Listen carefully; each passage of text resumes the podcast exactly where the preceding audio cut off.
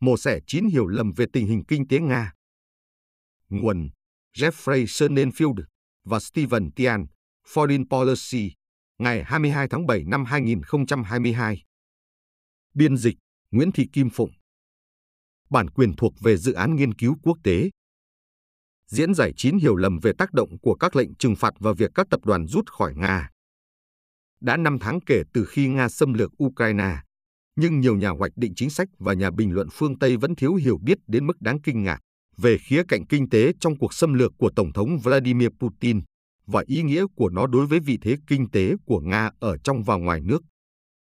Dù nhiều người cho rằng chúng không hiệu quả hoặc gây thất vọng, nhưng thực ra các lệnh trừng phạt quốc tế và việc nhiều tập đoàn tự nguyện rút lui khỏi Nga đã có tác động tàn phá nền kinh tế nước này.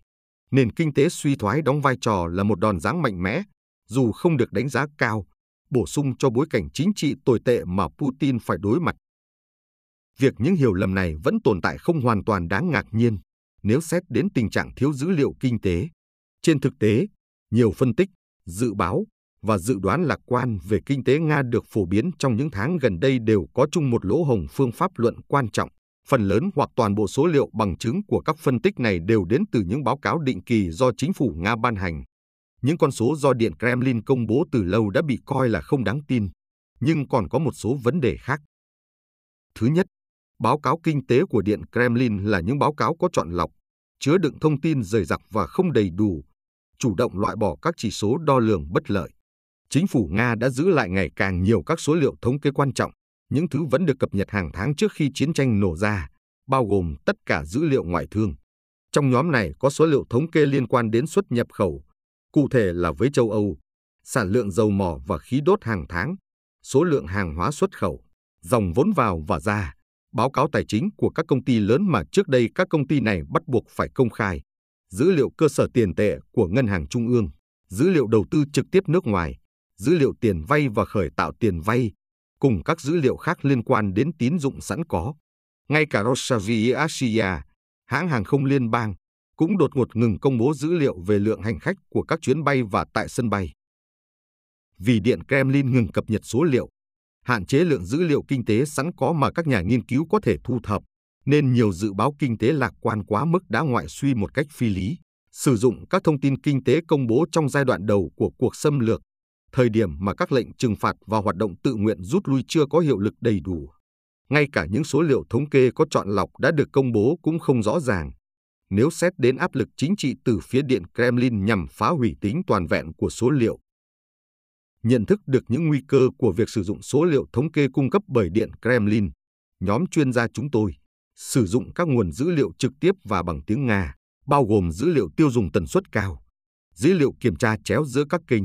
thông tin công bố bởi các đối tác thương mại quốc tế của Nga và khai thác các dữ liệu phức tạp về vận chuyển hàng hóa, đã công bố một trong những phân tích kinh tế toàn diện đầu tiên đo lường hoạt động kinh tế hiện tại của Nga, năm tháng sau cuộc xâm lược với sự đóng góp của Franek Sokolowski, Michan Wyrekowski, Mateusz Kasprowicz, Michan Boron, Yas Bansali và Rian Vakin. Từ phân tích này, có thể thấy rõ ràng, các lệnh trừng phạt và việc các công ty tự nguyện rời khỏi Nga đang làm suy yếu nền kinh tế nước này trong ngắn hạn và dài hạn. Dựa trên nghiên cứu của mình, chúng tôi có thể phản bác chín hiểu lầm phổ biến về sự dẻo dai của nền kinh tế Nga. Hiểu lầm 1. Nga có thể chuyển hướng xuất khẩu khí đốt của mình sang châu Á để thay thế châu Âu. Đây là một trong những lập luận được yêu thích nhất và dễ gây hiểu lầm nhất của Putin, dựa vào việc xoay trục sang hướng đông vốn đang bị thổi phồng. Nhưng đối với Nga, khí đốt tự nhiên không phải là mặt hàng linh hoạt về xuất khẩu. Hiện chỉ có dưới 10% công suất khí đốt của Nga là khí đốt tự nhiên hóa lỏng, vì vậy xuất khẩu khí đốt của nước này vẫn phụ thuộc vào hệ thống đường ống cố định để vận chuyển khí đốt phần lớn các đường ống của Nga vẫn đang hướng về phía châu Âu. Những đường ống này, bắt nguồn từ miền Tây nước Nga, không thể kết nối với một mạng lưới đường ống sơ khai. Riêng biệt nối Đông Siberia với châu Á, vốn chỉ tương đương 10% công suất của mạng lưới đường ống châu Âu. Thật vậy, 16,5 tỷ mét khối khí đốt mà Nga xuất khẩu sang Trung Quốc năm ngoái còn chưa bằng 10% tổng số 170 tỷ mét khối khí đốt tự nhiên mà Nga chuyển đến châu Âu. Các dự án đường ống cung cấp khí đốt dài hạn cho châu Á đang trong quá trình xây dựng hiện vẫn cần nhiều năm nữa để có thể đi vào hoạt động, trong khi các dự án mới được đề xuất sẽ phải chờ lâu hơn thế. Ngoài ra, Việc chi trả cho các dự án đường ống dẫn khí tốn kém này cũng khiến Nga rơi vào tình thế bất lợi đáng kể. Nhìn chung, Nga cần thị trường thế giới hơn nhiều so với thế giới cần Nga. 83% lượng khí đốt xuất khẩu của Nga được chuyển đến châu Âu, nhưng con số này chỉ tương đương 46% tổng lượng nhập khẩu khí đốt của châu lục này trong năm 2021. Với việc đường ống đến châu Á còn hạn chế, phần nhiều khí đốt của Nga vẫn nằm trong lòng đất. Trên thực tế, dữ liệu do Tập đoàn Năng lượng Nhà nước Nga Gazprom công bố cho thấy sản lượng đã giảm hơn 35% so với cùng kỳ năm ngoái. Bất chấp các vụ tống tiền năng lượng của Putin đối với châu Âu, ông ta đang gây thiệt hại tài chính đáng kể cho đất nước mình. Hiểu lầm 2 Vì tính linh hoạt của xuất khẩu dầu mỏ cao hơn khí đốt, nên Putin có thể bán nhiều dầu hơn cho châu Á.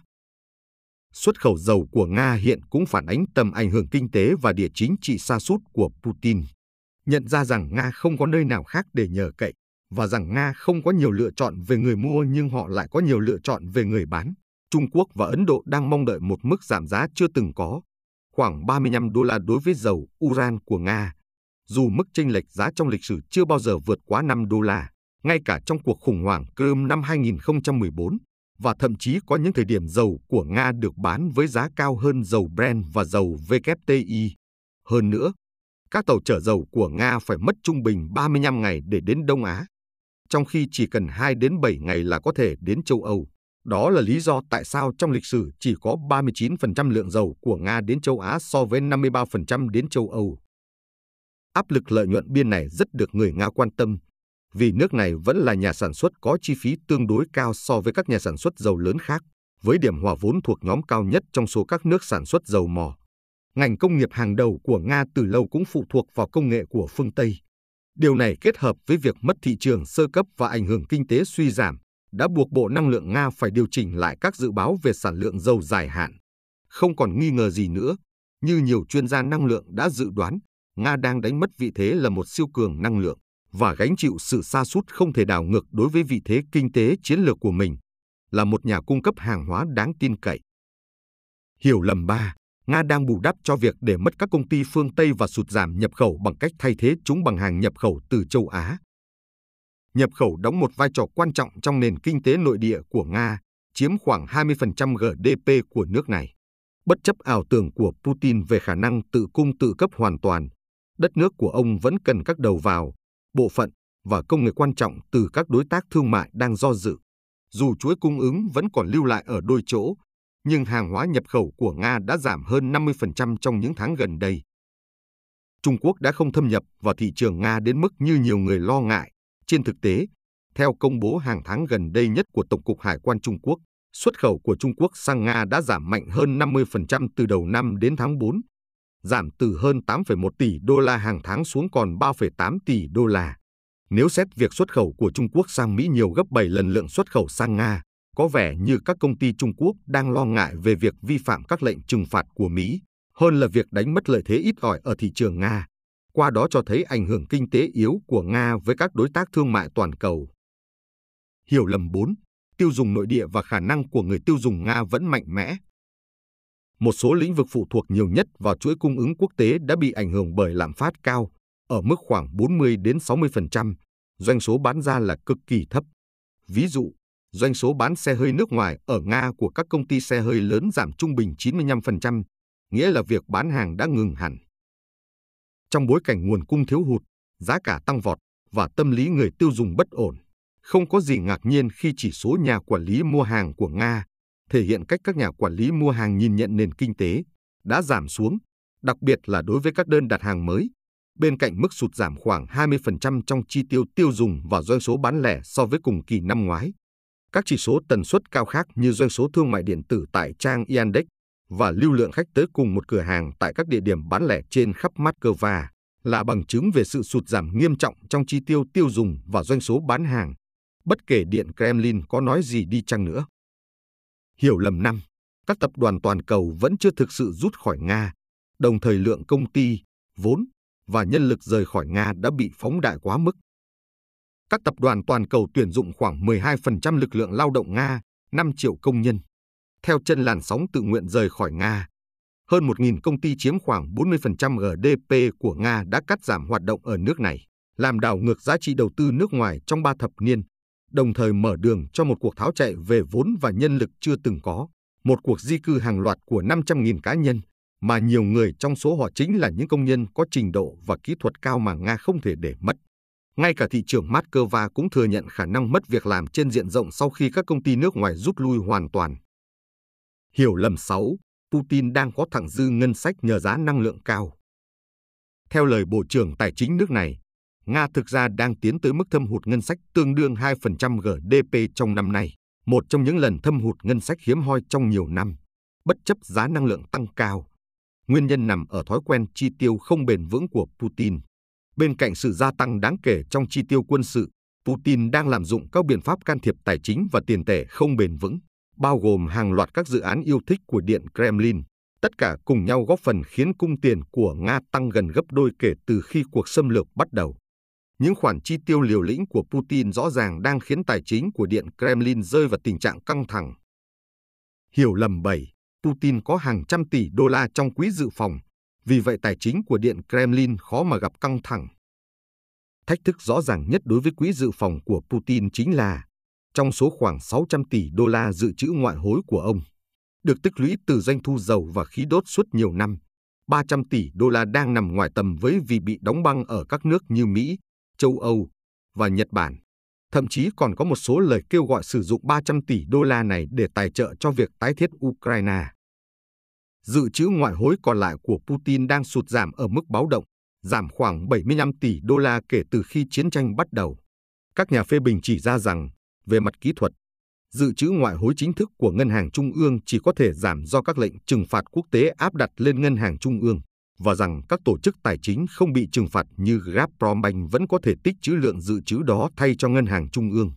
Dù điều này có thể đúng về mặt kỹ thuật, nhưng đồng thời không có bằng chứng nào cho thấy Gazprombank thực sự đang tích lũy bất kỳ khoản dự trữ nào, do căng thẳng khá lớn trong sổ cho vay của chính tập đoàn. Hơn nữa, dù Bộ Tài chính đã lên kế hoạch khôi phục quy tắc ngân sách lâu đời của Nga, rằng doanh thu thặng dư từ việc bán dầu mỏ và khí đốt nên được chuyển vào quỹ tài sản quốc gia. Putin đã cắt bỏ đề xuất này cũng như các hướng dẫn đi kèm về cách thức và địa điểm phân bổ nguồn quỹ. Khi Bộ trưởng Tài chính Anton Siluanov đã đưa ra ý tưởng rút khoản tiền tương đương với 1 phần 3 quỹ tài sản quốc gia để chi trả cho khoản thâm hụt ngân sách trong năm nay. Nếu Nga đối mặt với một đợt thâm hụt ngân sách đến mức phải rút bớt một phần ba quỹ tài sản quốc gia, trong khi nguồn thu từ dầu và khí đốt vẫn còn tương đối mạnh, thì đó là dấu hiệu cho thấy Điện Kremlin có lẽ đang cạn kiệt tiền nhanh hơn nhiều so với dự báo thông thường. Hiểu lầm 8. Đồng rúp là đồng tiền có sức bật mạnh nhất thế giới trong năm nay. Vốn là một trong những câu chuyện tuyên truyền yêu thích của Putin, nhưng việc đồng rúp tăng giá là một phản ánh giả tạo của sự kiểm soát vốn hà khắc chưa từng có, có thể xếp vào hạng hà khắc nhất trên thế giới. Các hạn chế này khiến người dân Nga không thể mua đô la một cách hợp pháp, hoặc thậm chí tiếp cận phần lớn tiền gửi bằng đô la của họ trong khi làm cầu đối với đồng rút tăng cao một cách giả tạo thông qua việc ép các nhà xuất khẩu lớn mua đồng rút. Và tất cả những hạn chế này đều được duy trì cho đến ngày nay. Tuy nhiên, tỷ giá hối đoái chính thức có thể gây hiểu lầm, bởi vì không có gì đáng ngạc nhiên khi đồng rút đang được giao dịch với khối lượng giảm đáng kể so với trước khi xảy ra cuộc xâm lược do tính thanh khoản thấp. Theo nhiều báo cáo, phần lớn giao dịch đã chuyển sang các thị trường chợ đen không chính thức. Ngay cả Ngân hàng Trung ương Nga cũng thừa nhận rằng tỷ giá hối đoái phản ánh các chính sách của chính phủ và là một biểu hiện cho cán cân thương mại của đất nước, hơn là phản ánh thị trường giao dịch ngoại hối. Hiểu lầm 9. Các biện pháp trừng phạt và việc các công ty rời đi hiện đã được triển khai xong và không còn cần thêm áp lực kinh tế nữa. Nền kinh tế Nga đã bị tổn hại nghiêm trọng, nhưng việc ngừng kinh doanh ở Nga và các biện pháp trừng phạt áp dụng đối với nước này vẫn chưa được thực hiện đầy đủ. Ngay cả khi xuất khẩu của Nga bị suy giảm, nước này vẫn tiếp tục thu được rất nhiều doanh thu từ dầu và khí đốt thông qua việc lách lệnh trừng phạt, giúp Putin duy trì thói chi tiêu nội địa quá tay và che khuất những yếu kém về cơ cấu kinh tế. Trường kinh tế Kiev và nhóm công tác quốc tế The Mark Markfau đã đi đầu trong việc đề xuất các biện pháp trừng phạt bổ sung, bao gồm trừng phạt cá nhân, trừng phạt năng lượng và trừng phạt tài chính, do cựu đại sứ Mỹ tại Nga, Michael Markfau cùng các chuyên gia Timofey Milovanov, Natalia Sapovan và Andriy Boytasen dẫn đầu. Nhìn về tương lai, Nga sẽ không có đường thoát khỏi sụp đổ kinh tế,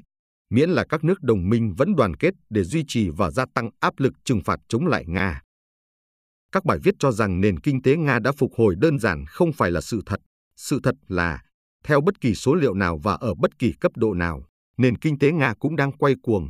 và bây giờ vẫn chưa phải là lúc để chúng ta dừng các áp lực.